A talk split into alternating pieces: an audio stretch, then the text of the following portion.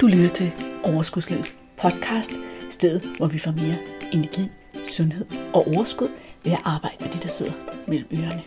Din vært er life coach og sundhedsundern Malene Dollerup. Lad magien begynde. Velkommen til episode 32 af Overskudslivets podcast.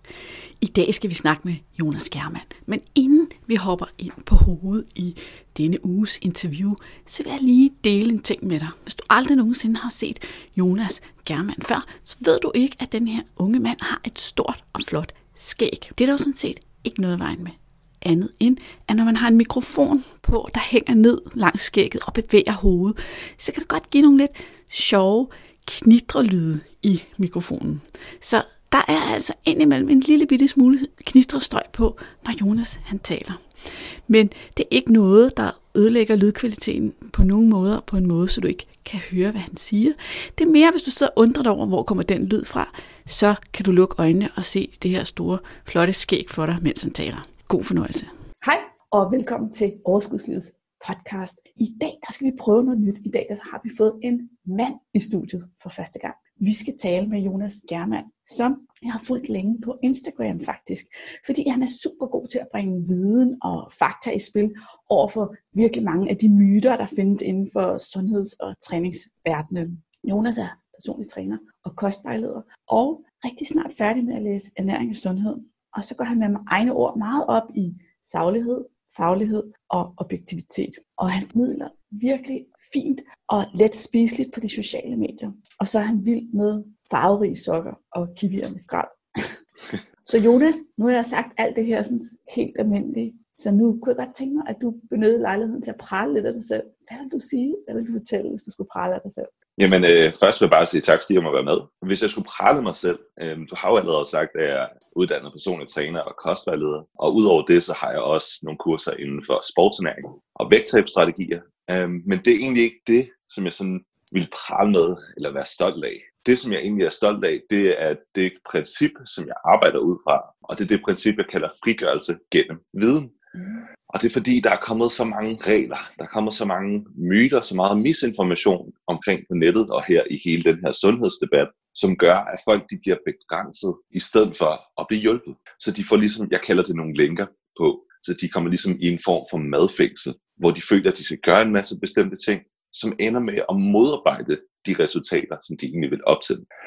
Så det, som jeg egentlig er stolt af, det er at hjælpe mennesker med at blive frigjort fra de her linker igen, sådan så de kan få deres frihed tilbage, og på den måde ligesom komme i gang, og altså, hvad kan man sige, få, komme til at mærke deres krop igen, få fat i deres sult igen, og på den måde også begynde at få nogle bedre resultater igen. Ej, det er smukt. Ja, meget fint formuleret. Jeg var vild med det her med at blive fri af de her linker, og, og det var også en af grundene til, at jeg faktisk har inviteret dig i dag, det, er det her med, at du er så god til at slå nogle af de her ting ihjel, som vi går og forfølger, fordi det er bare noget, man har hørt et eller andet sted efterhånden. Mm, jo. Men jeg plejer altid at spørge gæsterne sådan lige til at starte med, hvad er sundhed egentlig for dig? Wow, den er svær. Altså, jeg tror, vi startede et andet sted. Jeg vil prøve at sige sådan, i, i før i tiden, i gamle dage, der definerede man jo sundhed på en lidt anden måde, end man gør i dag. I gamle dage, der definerede man meget sådan sundhed i fraværet af sygdom. Altså man tænkte sådan, at et menneske ikke var syg, så var det sundt i virkeligheden. Mm. Og i dag, der har vi jo en lidt anden forståelse. Der ved vi jo, at der skal en masse ting til, før et menneske er sundt. Så jeg tror, at min sundhedsforståelse, den er meget bred. Den er meget, øh, tror, man kalder det holistisk i dag. At der er en sammenhæng mellem, hvordan vi har det psykiske og fysisk. Vi ved simpelthen også fra forskningens side af, at hvis vi ikke har det godt psykisk, så har vi det ikke godt fysisk. Man har simpelthen lavet studier, hvor at alle biologiske ting har været på plads, altså kosten har været lige i skabet, lige efter bogen, men personen har haft det dårligt psykisk, og så scorer de stadigvæk dårligt på de biomarkører, som man har sammenhæng med til f.eks. livsstilssygdomme og reduceret levetid. Så jeg tror på, at sundhed er at have det godt psykisk, såvel som fysisk. Ja, det giver rigtig god mening. Så hvad gør du for at have det godt psykisk? Jamen altså, jamen igen, jeg tror meget, det er en, en sammenhæng. Altså jeg tror ikke, man sådan kan have det godt både kun på den ene eller på den anden måde. Jeg tror, man er nødt til at øh, have det både godt fysisk, hvis du skal have det godt psykisk og omvendt. Mm. Og jeg har jo brugt rigtig mange år på at arbejde selv med min egen lænker, som er noget af det, som der gør, at folk de får det dårligt syg. Så det her madstress og det her madfængsel, som jeg snakkede om før, er noget af det, som jeg oplever giver rigtig meget negativ effekt på folk i hverdagen.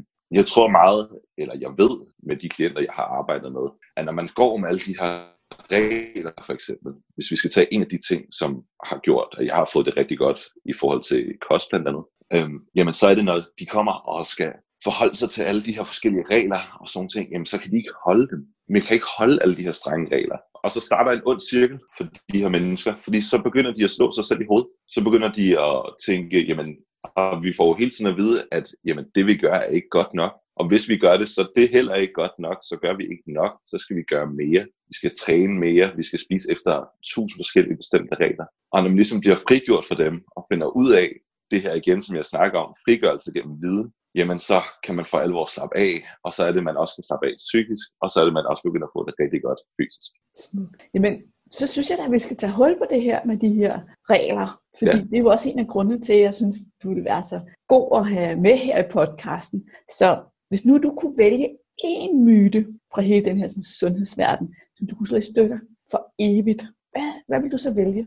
Oh, dem alle sammen vil jeg jo gerne sige. Men, øh, så let slipper du ikke. Nej, så kun måtte vælge en, så skulle det nok være den mere generelle myte om, at der findes sundt og usundt. Øhm, og det skal nok lige uddybes, fordi det, som der er, egentlig er, når man kigger på mad og kost og livsstilsvaner og motion, jamen så tænker vi lige nu, sådan som sundhedsdebatten er, på alt for specifikke ting. Jeg kan for eksempel godt lide kiwier, som du siger, og jeg spiser selv kiwier meget. Men, og kiwier har en fantastisk næringsværdi. Men det er kun en lille, lille, lille procentdel af min samlede kost. Så hvis man kigger på det på et bredt perspektiv over et år for eksempel, så gør den ene kiwi absolut ingen forskel. Og det samme gør sig gældende med alle mulige andre fødevarer. Så kan man vende den om, og så kan man kigge på sådan noget som øh, alkohol for eksempel, og lave samme eksempel. Jamen, vi ved, at alkohol har en negativ effekt på vores sundhed, men en enkelt genstand over et helt år eller over 10 år gør absolut ingen forskel. Man er nødt til at se på kost og sundhed i et større perspektiv, i en større sammenhæng, for at det giver mening, at man kan kigge på, hvad der er sundt, hvad der er nærende, hvad reducerer sygdommen osv.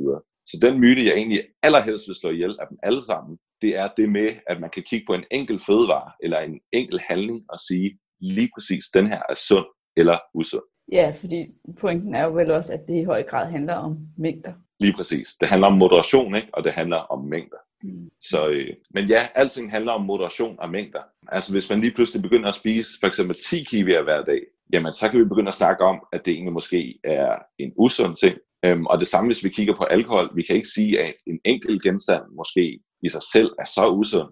Men begynder vi at snakke 10 genstande fast hver uge over et helt år, jamen så er vi oppe på en mængde, hvor det giver mening at snakke om usund. Ikke? Mm. Og derfor er min pointe, som du også selv siger, at det handler om moderation og mængder altid. Og det er ligesom den myte, som jeg gerne ville til livs, hvis jeg kun kunne vælge en myte. Okay, det var, det var næsten en hel gradering. ja, det var okay. det næsten. Så tænker jeg, at du har en masse kunder. Et af de ting, du hjælper dem med, det er jo så at smide de linker. Ja. Og, i forhold til de her myter. Og der tænker jeg, at der må være nogen, som øh, kunderne er forholdsvis villige til at give slip på ret hurtigt. Mm. Og så må der være nogen af de her, som er så fastgroet, at vi mentalt ikke bare er villige til at acceptere, at det er en myte, og vi skal give slip på dem. Kan du give et eksempel på, hvad for nogen, der sidder rigtig godt fast hos folk? Men det er helt klart kulhydrater. Mm. Altså, øh, kulhydrater er jo blevet den helt store sønder her i de senere år. Øh, og det er rigtig svært for folk at slippe de længere igen om, at kulhydrater ikke er årsagen til, til, at de har taget fedt på, eller at de er blevet overvægtige, eller at de føler sig sultne, at det er, rigt, er nogle af de ting, jeg rigtig ofte hører. Øhm, og det er jo fordi, at kulhydrater er blevet forbundet med sukker, mm. og sukker har jo fået et forfærdeligt, forfærdeligt ry i virkeligheden. Så det er rigtig svært for folk, når jeg siger til dem, jamen du kan sagtens spise sukker, du kan sagtens spise kulhydrater, men ligesom alt andet, så handler det om moderation, og det handler om mængder. Øh, men den er rigtig svær at slippe igen, og det tror jeg, der er en helt specifik årsag til. Og det er, når folk de begynder at spise kulhydrater, eller stopper med at spise kulhydrater i en længere periode, og så stopper med at indtage dem, og ligesom at tiden ligesom går, og de begynder at tabe sig, og de smider en masse væske, fordi kulhydrater de binder sig til væske. Mm. Når de så begynder at spise kulhydrater igen, så for det første er det altid en eller anden stor mængde, fordi nu har man lavet kulhydrater forbudt i så lang tid, så nu skal man bare have nogle kulhydrater. Nu giver man endelig sig selv lov til at spise nogle kulhydrater. Jamen, så tager man rigtig meget væske på igen. Så når de stiller sig op på vægten, så har de måske taget 2-3 kilo på i væsken. Det er ikke unormalt at se. Og så er det klart, at så laver de for den forbindelse i hovedet, jamen kulhydrater, det må være årsagen til at tage på, og derfor må kulhydrater være dårlige. Og den erfaring, som folk gør, den erfaring, som de ligesom får med det, den er rigtig negativ, og den er rigtig svær at bryde igen. Øhm, fordi når først folk har oplevet noget på egen krop og set resultatet med egen krop og lavet deres egen konklusion, så det er ikke nok, at jeg bare kommer og siger, jamen der er forskning på det her og det her. Så er man nødt til at gå nogle dybere lag ned og begynde at arbejde med at få nogle positive oplevelser med det osv. Fedt. Det er jeg rigtig glad for, at du sagde, fordi det er faktisk også noget af det, jeg møder hos mine klienter. Både dem, som er, altså, dengang jeg spiste low carb, high fat, der tabte jeg bare 2-3 kilo på ingen tid. Ikke? Altså, ja det, det er jo bare væske. Ja. og igen, eller jeg var til fest her den anden dag, og jeg tog bare to kilo på, og så siger jeg, det er bare væske. Ja. Hydraterne binder væske i kroppen. Altså, så der er et eller andet, der giver mening i forhold til at finde en balance. Helt klart. Jeg mener også, altså jeg tror stadig på, hvis vi lever af kulhydrater næsten alene, så kan det være svært for nogle af os i hvert fald at styre vores øh, blodsukker og vores appetit og sådan noget. Ikke? Omvendt, så det her med at være så bange, så man ikke skal spise en rugbrødsmad eller et stykke frugt, det er virkelig trist. Ja, og man kan jo sige, at kulhydrater, altså man kan sige, det er jo ikke fordi, der er noget galt med at køre en low carb. Jeg prøver ligesom bare at lære folk, det er ikke bedre end alt muligt andet. Det handler om at lave et kalorieunderskud, ikke? Ja.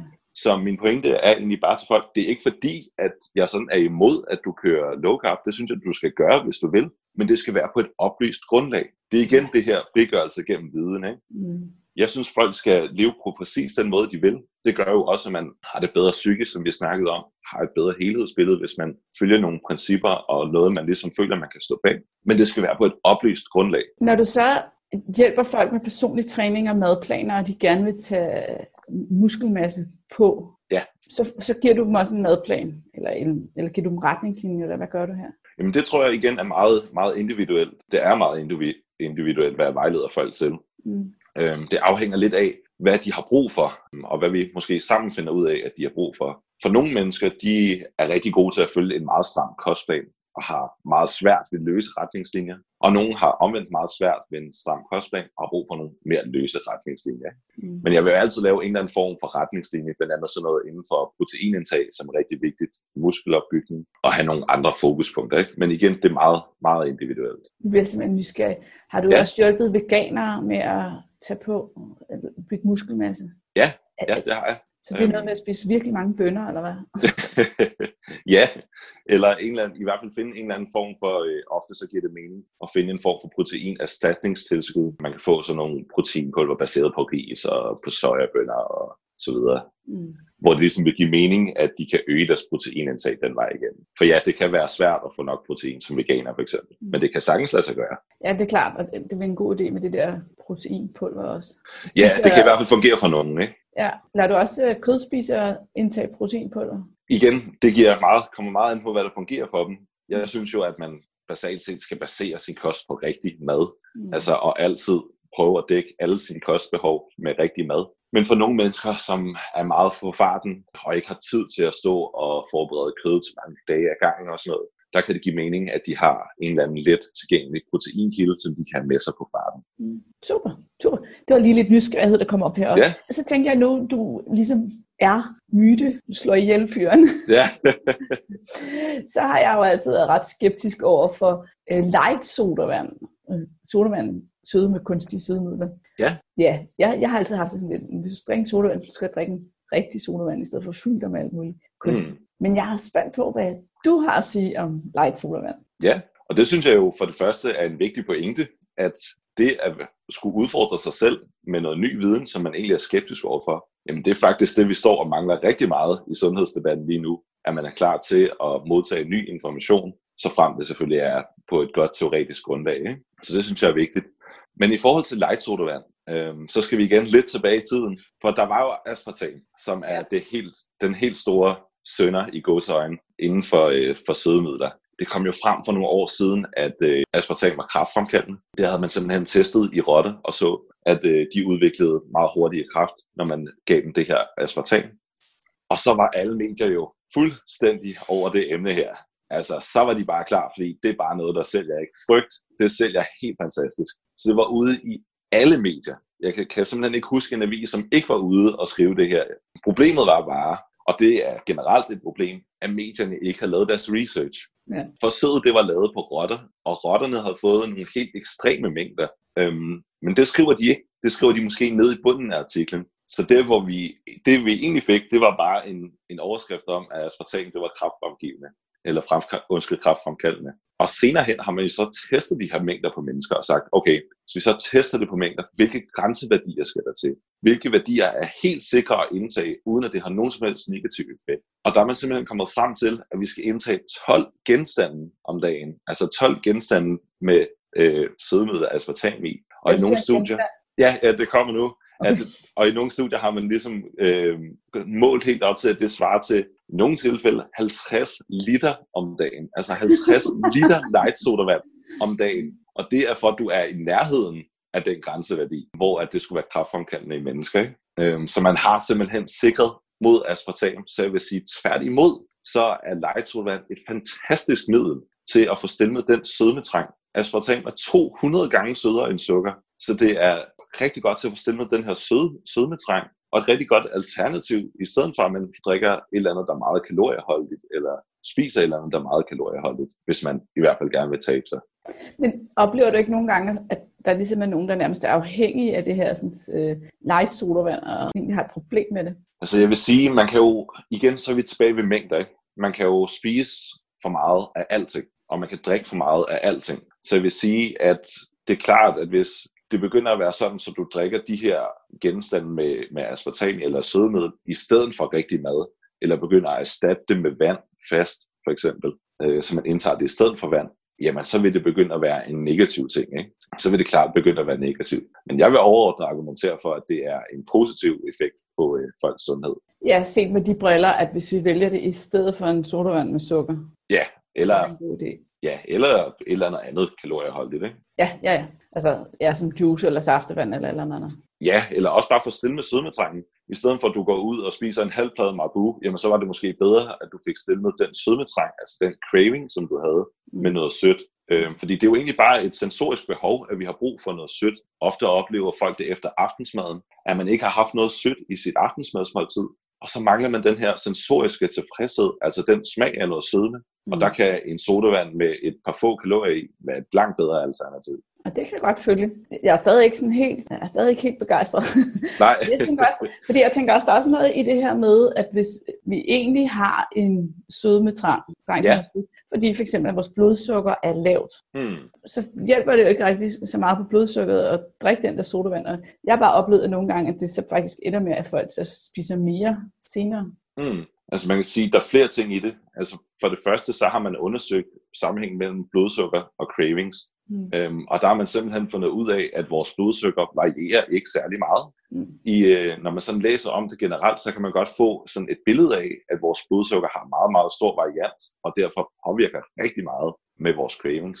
Mm. Men den nye forskning viser faktisk tværtimod, at vores blodsukker ligger ret stabil, og man peger mere på, at det, som der skaber cravings, er nogle mere komplekse ting. Det er mere sådan noget som sensorisk ja. mæthed. Ja, og præcis, og det kan være sådan noget som, at man er rigtig træt, eller man har brug for at spise på sine følelser, man er rigtig ked af det, man øh, er rigtig vred over et eller andet. Så forskning peger mere i den vej, end med blodsukker. Og derfor er det ligesom, jeg siger, at der kan man ligesom få stillet den sødmetrang på en anden måde. Det er selvfølgelig et, et quick fix i gåseøjne, i forhold til hvis man, der er nogle dybere psykologiske årsager til, at man har brug for det. Men i forhold til argumentet med blodsukker, så synes jeg helt klart stadigvæk, at det falder til den positive side for øh, sodavand med aspartam. Super. Jamen, øh, du har overvist mig her.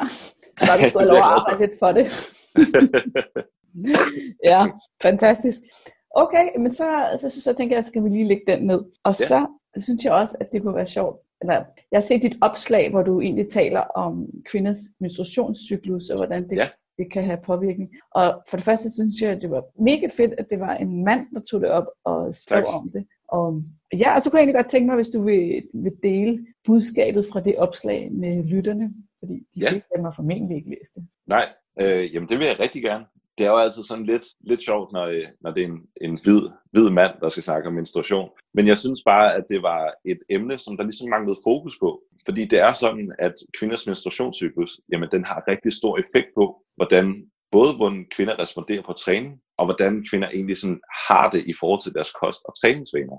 Den overordnede pointe i opslaget, det er, at i at menstruationscyklusen består af to faser, bestående af 14 dage, og det er meget teknisk og sådan ting, så det skal jeg nok springe alle de tekniske begreber over. Men sådan, det overordnede er, at i første del af fasen, der stiger østrogen, det kvindelige kønshormon, og, de, og fordi det stiger, så øh, har kvinder en øget restitution, restitutionsevne, det var svært at sige. Mm. Øhm, og det betyder, at de kan tåle meget mere træning, og østrogen er også muskelopbyggende, så de responderer meget bedre på deres træning.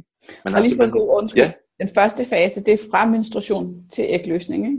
Jo, lige præcis. Yes. Den folikulære fase, som det hedder. Mm, og der responderer kvinder simpelthen meget bedre på deres træning. Østrogen påvirker blandt andet også leptin, altså det hormon, der gør, at vi øh, føler mæthed. Øhm, og det betyder også, at kvinder vil, være, vil blive meget lettere mætte i den her periode. Så overordnet set, så har vi altså en fase, hvor tingene bare går rigtig godt med træning, går rigtig godt med kosten, og alting, det kører bare. Ikke? Man kan træne tungere, man kan træne hårdere og oftere, og man har endda lavet studier, hvor man har bevist, at kvinder de altså får mere muskelvækst og mere styrke i den her periode. Så det er ikke bare teori, altså man har direkte bevist det. Hvor er det vildt. Ja. ja, det er helt vildt. Så kommer vi til anden fase, og der er snakken en lidt anden. Der går det ned ad bakke. der går det ned ad bakke, fordi der begynder at, der basalt set at stige det, der hedder progesteron, som også er et kvindeligt kønshormon. Men det har desværre ikke de samme effekter. Der sker faktisk det modsatte. Der sker det, at øh, hormonet går ind og blokerer for de anabole signaler i kroppen. Så det vil faktisk sige, at kvinder får svære ved at få, altså få muskelvækst og styrkevækst i den her periode. Kvinder vil ofte blive lysfølsomme. Det er også der, smerterne for oftest begynder at indtræde. Insulinfølsomheden, den det er, Når du siger smerterne, hvad er det så for nogle smerter, du tænker på? Jamen, det kan generelt bare være smertefølelser. Altså, det kan være mavesmerter, det kan også bare være sådan, så generelt irritation i kroppen. Okay, så vi bliver simpelthen mere sensitive over for, ja. for smerter? Okay. Generelt, generelt sensitive, altså lysfølsom, lydfølsom. Altså ting, som kan irritere, blandt andet søvnen, som vi ved er vigtig for kost og træning og, og kostvægner, ikke? Mm. går blandt andet også ind og påvirker det. Men det, som egentlig også især er vigtigt i den her fase, det er også, at insulinfølsomheden den påvirkes. Fordi så begynder vi at snakke blodsukker igen, og nu, men nu begynder vi at snakke en ret markant ændring i, i blodsukkeret. Så nu begynder vi at kunne argumentere for, at det er noget, som påvirker den sødmeløst her. Og det er rigtig ofte derfor, man forbinder og ser alle de her sjove billeder på nettet og sådan noget med sammenhæng mellem menstruation og chokoladeløst. Det er sådan den helt store, meget kendte. Ja. Øhm, og det er faktisk helt legitimt, hvis man helt ser på det videnskabelige bag. Det er ikke helt myte. Så. Ja, det er ja. nemlig ikke en myte. Ja. Og der har nogle gange været sådan lidt, og det er igen en af de der myter omkring det, hvor man sådan har hørt nogen, især ofte mænd, udtale sig negativt om kvinders menstruation, som om de har nogen som helst forstand på det. Men når man kigger på det, så er der faktisk rigtig, rigtig god grund til at have sympati med de her ting. Især fordi, at der blandt andet sker den her, altså det her brug, eller den her craving for chokolade blandt andet, for et eller andet sødt, for et eller andet med en, en masse god fedt og sukker i. Så som du siger, så er det jo faktisk ikke en myte. Det er en helt legitim årsag, og en helt, helt normal proces at gennemgå. Så foregår det så sådan, at når vi starter vores cyklus, så stiger østrogen op og op og op og op ind til ægløsning, og så proste, det kan jeg ikke sige. Progesteron. Progesteron. der så stiger op og op og op, indtil det ligesom kulminerer omkring menstruation, eller hvad? Eller ja, er det sådan altså, en flatline, eller? Ja, altså det er sådan lidt, lidt, lidt komplekst, og de, de går lidt op og ned. Så det, altså det er ikke sådan, at de to hormoner bare sådan er fraværende i hver sin fase. De vil også være, at man udløser også østrogen i anden fase for eksempel. Øhm, men den bedste måde at huske det på, det er, at over 28 dage, altså fasen bare 14 dage hver, Mm. Der er de første 14 dage, der styrer østrogenen, og i de resterende 14 dage, der stiger progesteronen, som er den negative fase. Ikke? Okay, så nu har jeg allerede en hel masse flere spørgsmål. Ja. lad, mig starte med den her. Hvordan også kvinder, som der godt kan lide at træne, Ja. Så jeg, jeg er så med på, at i den første fase, der skal vi fokusere på at give den fuld skrue. Vi vil ja. gerne lægge nogle ekstra træninger ind og sådan noget, fordi det er super godt. Hvad gør vi så i den anden fase? Jamen, sandheden er i virkeligheden, at hvis man ikke er atlet, altså man ikke skal stille op, man ikke skal på scenen eller på anden måde er ekstrem eliteudøver, jamen så behøver man faktisk ikke justere sin træning efter det. Det giver mere mening for den, sådan, hvad kan man sige, den gennemsnitlige person bare at være opmærksom på det. Sådan som man holder sit træningsprogram, hvis vi tager de 28 dage, så bør man holde sit træningsprogram øh, konsistent over de 14 dage, og ikke ændre noget i det, men bare være opmærksom på, jamen, at jeg kommer til at præstere lidt bedre i de første 14 dage, og sandsynligvis vil præstere lidt dårligere i de resterende 14 dage. Og det kan måske hjælpe på, at man ikke bliver så frustreret over det. For det oplever jeg ofte, at også blandt mine klienter, at når de så har en dårlig periode, så kan frustrationen godt skrive ind. Og det tror jeg, at med mit opslag, og det er også meningen med mit opslag, det er, at man ligesom skal blive opmærksom på det, og på den måde igen, en af de her linker, ligesom slippe det lidt og sige, jamen det er egentlig okay, jeg har det sådan her, nu accepterer jeg det, og så arbejder jeg hårdt, når jeg kan igen. Og det synes jeg er fedt, fordi så kan vi lægge den der hammer, vi slår os selv oven i hovedet med, ikke? Jo, lige præcis. fedt, fedt. Okay, så er det jo også sådan, at nogle af dem, der lytter med til den her podcast, de er enten i overgangsalderen eller efter overgangsalderen. Ja. Kan du også hjælpe os her? Hvordan, hvad sker der så? Ja, men altså det er igen, igen ret komplekst. Selvfølgelig, det skal men, ikke være øh, nemt. nej, det skal ikke være nemt. Men altså i forhold til, til menopause, så er det meget vigtigt at sige, at det bedste man kan gøre, og det vil jeg egentlig bare holde kort og simpelt, det bedste man kan gøre i forhold til sådan videnskabelig evidens på det osv., er at prøve at fortsætte, som man har gjort. Altså simpelthen holde fast i sin kost og træningsvaner, og så acceptere, at man bliver påvirket på nogle andre ting. Altså sådan noget som, at kropstemperaturen stiger. Og igen det her med, at man kan opleve en masse jeg vil sige, forandringer. Det er jo, nogen vil se det som negative effekter, men man ser i hvert fald en masse forandringer. Øhm, så det bedste, man kan gøre, er egentlig bare igen prøve at hvile i det, og så sige, jamen nu er det sådan, og så prøve at fortsætte sin kost og træning som normalt. Får man sværere ved at opbygge muskelmasse? Det vil man teoretisk set gøre, øh, fordi at en østro, ens østrogenniveau falder. Men det vil, vil, vil man da helt naturligt gøre med alderen. Altså det er ikke kun på grund af det. Øh, der er flere faktorer, der spiller ind. Mænd får også svære ved at bygge muskelmasse hen over årene. Ja, jeg, jeg plejer at sige, fra vi er omkring 30, så går det kun ned ad bakke, ikke? jo, og øh, sarkopeni, som det hedder, altså det, at vi taber muskelmasse over årene, Mm. Det er der nogen, der har målt helt ned til 25 års alderen faktisk. Okay. Men altså igen, der er selvfølgelig noget med styrketræning og sådan ting, som gør, at det først begynder at falde senere. Det forstår jeg simpelthen ikke. Der er noget med Nej. styrketræning, der gør, at det først begynder at falde. Ja, altså man kalder det, at vi bliver ældre, det gør også, at vores skeletmuskulatur, den, altså, den falder over tid. Det er simpelthen en naturlig proces, som vi ikke kan undgå. Mm. Og den kalder vi sarkopeni. Mm. Men når vi, når vi snakker om styrketrænede individer, så vil vi se det i meget, meget, meget mindre grad. Både hos ældre og hos unge, som begynder at komme hen mod 30-årsalderen, 40-årsalderen, hvor muskelmassen begynder at falde stille og roligt. Ikke? Okay, så pointen var simpelthen også, at hvis vi sørger for at holde vores muskelmasse ved lige og styrketræner, så bevarer vi også vores skelet bedre. Ja. Det det, jeg hørte sige. Ja, altså vores skeletmuskulatur, ikke? Altså ja. vores, vores knogler er stærkere, vores muskler er stærkere, ikke? Og det er jo ja. godt at vide. Ja, fordi der er jo også et eller andet med, at op til en vis alder har vi forholdsvis nemt ved at bevare vores muskelmasse, og hvis vi så ligesom er et sted, hvor vi ikke får bevæget os, så bliver vi ligesom bare slapper og slapper og slapper og slapper, ikke? Og jo ældre vi bliver, jo hurtigt går det, ikke? Helt klart. Så det her med, nu hvor vi lige, hvis vi lige trækker den tilbage til den her sådan, øh, menopause, overgangsalder, det her. Ja. Er det rigtigt forstået, at det her med rent faktisk at få spist ordentligt og få trænet, det også hjælper på symptomerne? Altså hedeturene og alt det andet, som kvinder oplever i den fase? Helt klart. Helt klart. Så når man kigger på, på litteraturen, både i forhold til, hvis vi snakker sådan overgangsalderen og alle mulige andre sammenhænge, så ved vi simpelthen, at bevægelse og, øh, hvad kan, skal vi kalde det, normal, fornuftig, varieret kost, vil jeg kalde det, øhm, jamen det simpelthen hjælper på, på alle parametre. Altså det reducerer symptomer næsten lige meget hvilken sygdom vi snakker om. Og overgangsalderen er jo ikke en sygdom, sådan skal det ikke lyde, det lyder lidt forkert. Men i hvert fald, at uanset hvilken fase man gennemgår i livet, vil jeg sige, så øh, kan man helt klart resultere, øh, reducere de negative effekter, som man kunne opleve ja. gennem kost og motion. Ja, det, det fik mig faktisk til at tænke på, nu vi er i ja. kvinders cyklus. Dengang jeg var ung, og jeg havde virkelig store menstruationssmerter, ja. så eneste, jeg havde lyst til, det var jo at krølle mig sammen på sofaen, men jeg opdagede faktisk på et tidspunkt, at det her med at komme ud og bevæge sig, det var det eneste, der rent faktisk hjalp. Ja. Så der kunne man godt lige have en indre kamp for. Ja. men det er et meget godt billede på det her med, at det tit hjælper. Ikke? Hvordan med mænd? Er de bare totalt jævne gennem 28 dage? Ja, det er de faktisk. Ikke fuldstændig, øh, men vi er ret stabile. Altså, det vigtige kønshormon for os, det er jo testosteron.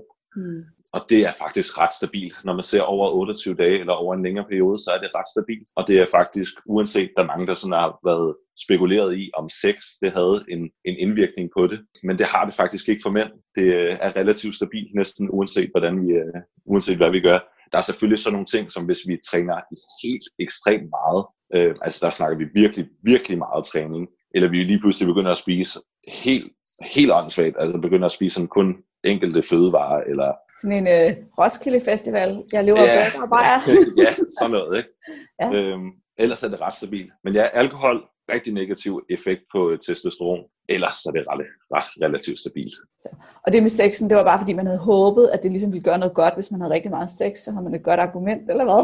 Eller negativt. Der er mange, der har, og det, du vil blive overrasket over inde på fitnessforum, hvor mange der spekulerer i det. At man ligesom havde frygtet, at efter en eller anden form for udløsning, jamen så øh, vil testosteronniveauet falde, og så hvor lang tid vil der så gå, før det steg igen, og så videre.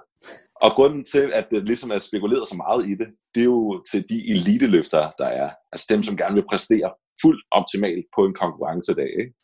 Så før i tiden, som tilbage i 70'erne og 80'erne, der var det ikke unormalt, at meget store, som dem vi kender som stærkmænd i dag, som styrkeløfter, jamen de levede simpelthen i isolation sådan 4-5 dage før, de skulle stille op af samme årsag. Okay, ingen sex og en masse bøffer. That's it. Ja, det gjorde de. Så er vi heldigvis blevet klogere i dag. det synes jeg er meget godt. Okay. Ja. ja, nu vi snakker om træning, så kan vi jo ja. altid have flere myter, vi skal klare bagefter. Så tænker jeg også, du er jo ret veltrænet, og øhm, tak. nu er det her jo en podcast, så det kan I jo ikke se, jer der lytter med, men det kan I se ind på Instagram, hvis I har lyst.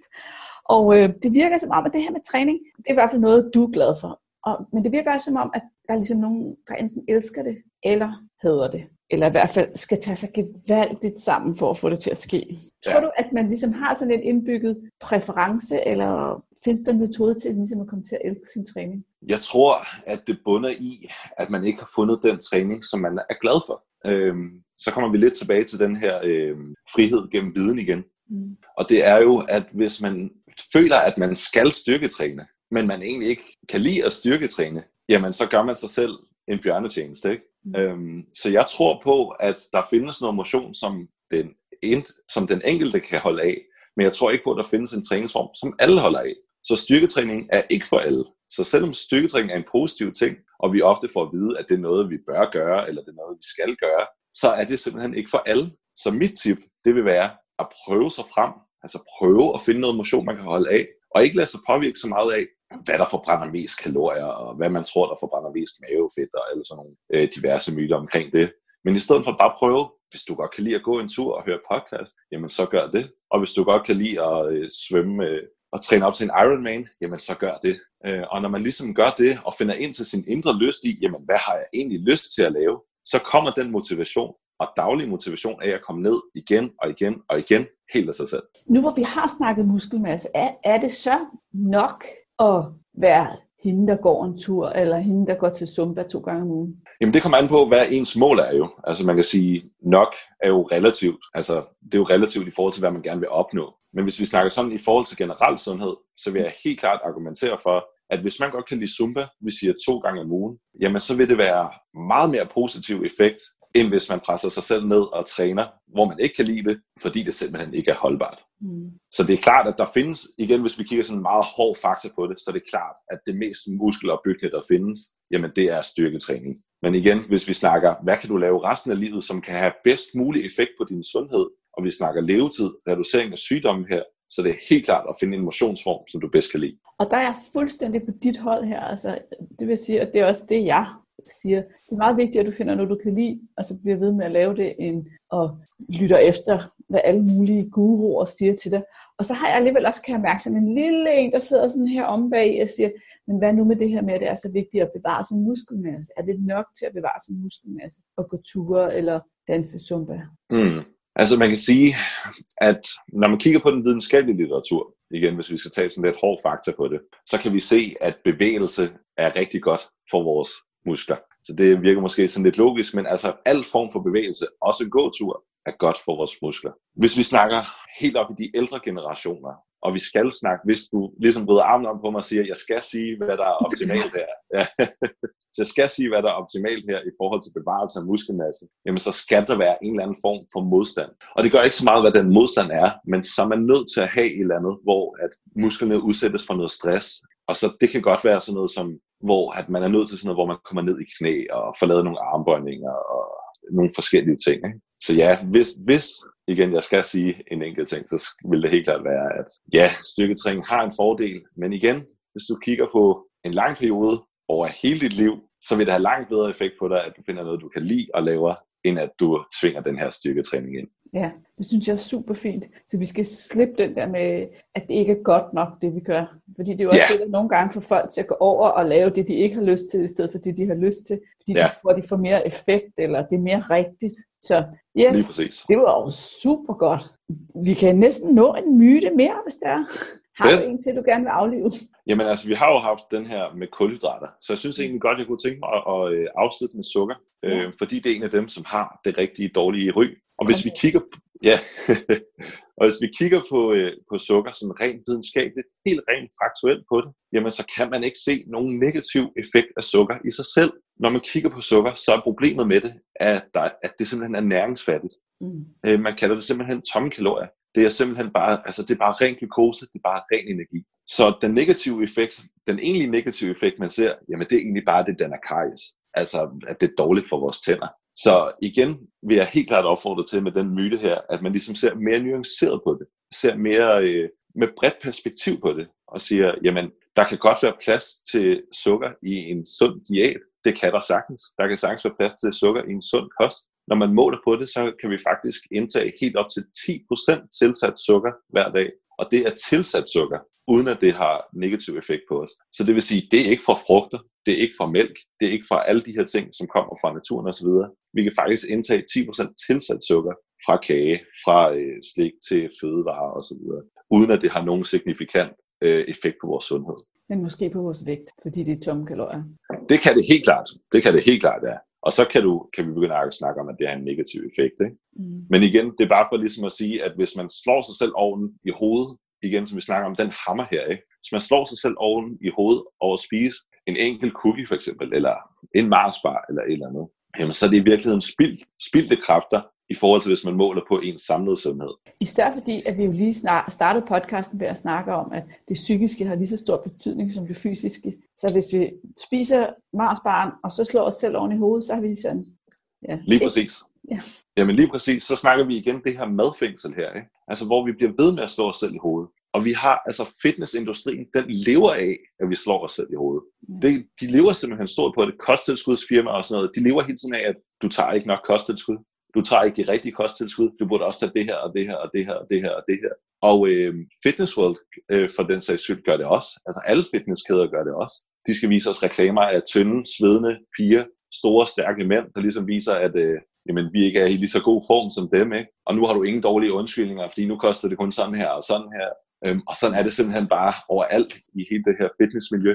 Sådan er det desværre, når der er penge i det. Så, øh, er der det, så længe der er økonomisk, økonomisk incitament i at fortælle os i, at vi ikke gør det godt nok, og vi ikke er gode nok, jamen så vil de blive ved med at gøre det. Ja, så med din baggrund og den viden, du har, indtager du så nogle former for tilskud, andet hjælpemidler i forhold til, hvad du gerne vil opnå med dig selv?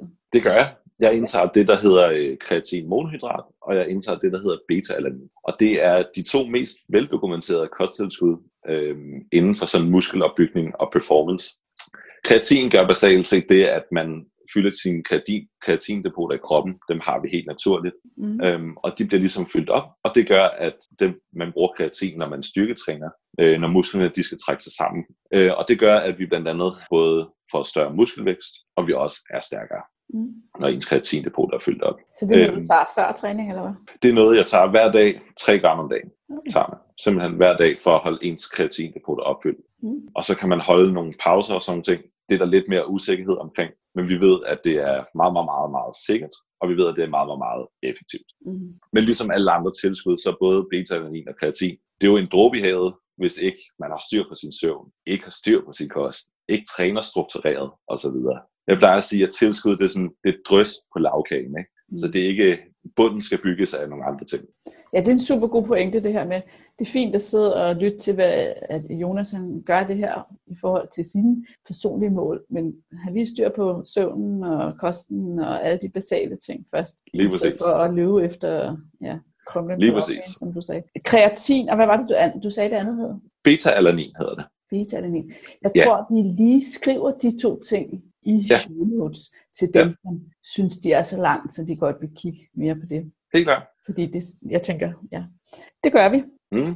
Nu, og jeg har lagt mærke til, at du allerede har snakket lidt om det her med at lytte til sin krop, og det er jo også Ja. noget, det, som, ja, som jeg virkelig synes er ekstremt vigtigt. Ikke? Og, og Jo. det er jo også, kan man sige, langt hen ad vejen grundlag for det her. I stedet for at skære alt ud og være bange for det ene og det andet og det tredje, så tjek ind med dig selv, hvordan, hvordan føles det i din krop. Og jeg kom bare sådan faktisk lige til at tænke på, nu vi snakker træning, at jeg personligt har fundet ud af i hvert fald, at når jeg har trænet mine kettlebells, så er det rigtig godt for mig at få fuldt efter med nogle kulhydrater. Ja. Fordi ellers så kan jeg simpelthen opleve at blive så træt senere på dagen. Ja. Jeg har virkelig øh, afprøvet det faktisk. Et meget øh, uprofessionelt forsøg, kun på mig selv. Men det er helt sikkert, at det, det i hvert fald gør en forskel for mig. Så det er jeg rimelig god til at få gjort. Det er Ja. bare noget med nogle dadler hos mig, fordi du gerne være lidt sund. Ikke? ja, fint. Men ja, hvis du har nogle mening om det, så vil jeg selvfølgelig gerne høre det. Men ellers vil jeg også gerne høre dit, bare dit bedste tip til egentlig at blive bedre til at lytte til sin krop.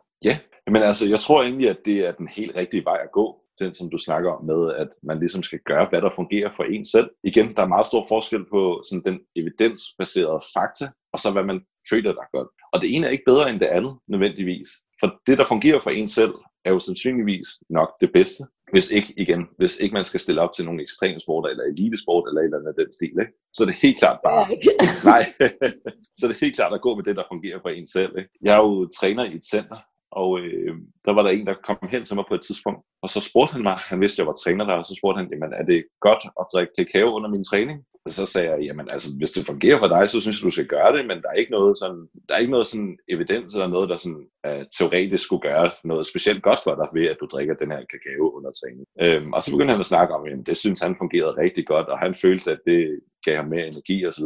Og så sagde jeg, ved du hvad, så synes jeg, det er den bedste løsning, der overhovedet er. Fordi at igen, vi er blevet de her, i sundhedsverdenen, der kalder man det, at vi er blevet svævende hoveder. Altså vi stoppet med at stole på vores krop. Simpelthen, jeg oplever det så meget i mit øh, daglige arbejde, at folk de stoler ikke på deres kropssignaler. Altså vi har fået en eller anden idé om, og det er ikke, altså, det er ikke folks skyld. Det er, er simpelthen sundhedsdebatten, der er stukket helt af på det område. At vi ikke kan stole på, når kroppen siger, at den er sulten. At vi ikke kan stole på, at vi er trætte. Men at det bare er nogle signaler om, for eksempel, at det er vores blodsukker, som er lavt. Ikke? At det, vi ligesom stoppet med at stole på kroppen. Man ser det rigtig meget, når folk de snakker om den her ulveteam her. Folk kommer hjem fra arbejde, der har været en rigtig lang dag, man er sulten, har lyst til et eller andet sødt, virkelig træt. Og så hører folk, der begynder at snakke om, jamen det kan være, fordi mit blodsukker er lavt, eller fordi at jeg spiste det her og det her, inden jeg tog afsted. Og så plejer jeg at sige, det kunne også være, fordi du faktisk bare er træt og er sulten. Ja. Altså igen, sådan, det kunne faktisk bare være derfor. Så den her analyse af vores krop vil jeg opfordre til faktisk at stoppe med. Jeg vil opfordre til, at man i stedet for lytter til sin krop, mærker efter, når man er sulten, mærker efter, om man har lyst til at lave den her træningsform, om man har lyst til at, at spise præcis det her eller det her, og stopper sådan med at have den her analytiske tilgang.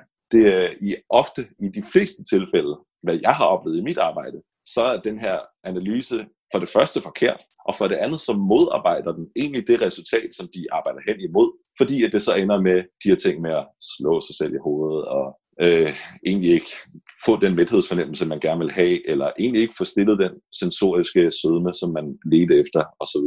Så vi lytter, så, så dit budskab er, at vi kommer til at lytte bedre til vores krop ved at give slip på at være oppe i hovedet og analysere alting. Er det, var det konklusionen?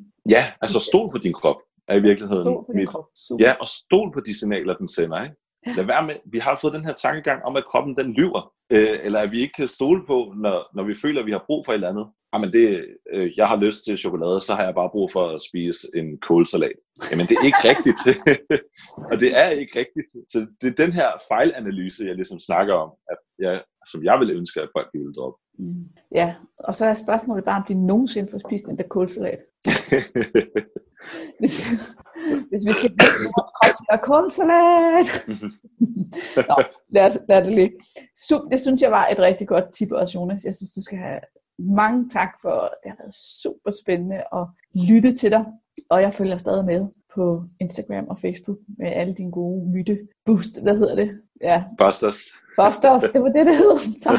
Og hvis nu der sidder nogle af lytterne herude, som ikke kender dig nu, og ikke har fulgt med endnu, men tænker, ham der Jonas, det vil jeg gerne lige lære lidt mere at kende om. Hvor skal de så hen? Hvordan finder de dig? Jamen, der hvor jeg egentlig er mest aktiv, det er egentlig på min Instagram. Og der kan man finde mig på Jonas, og så punktum German, og det er med to L'er til sidst. Mm. Øhm, og det samme kan man gøre, finde mig på min hjemmeside, jonasgerman.dk, livet et. Øh, og jeg har også en Facebook, hvor jeg også lægger nogle ting ud i gang imellem, og den hedder også bare Jonas German.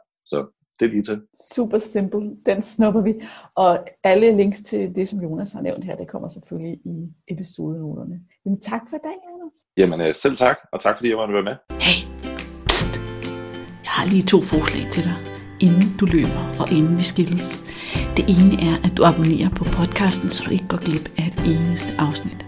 Og det andet er, at du smutter ind på overskudslivet.dk-uvaner og henter den guide, jeg har lavet, der giver dig ni eksempler på uvaner, der ødelægger og saboterer dit vægttab. Vi høres ved i næste uge.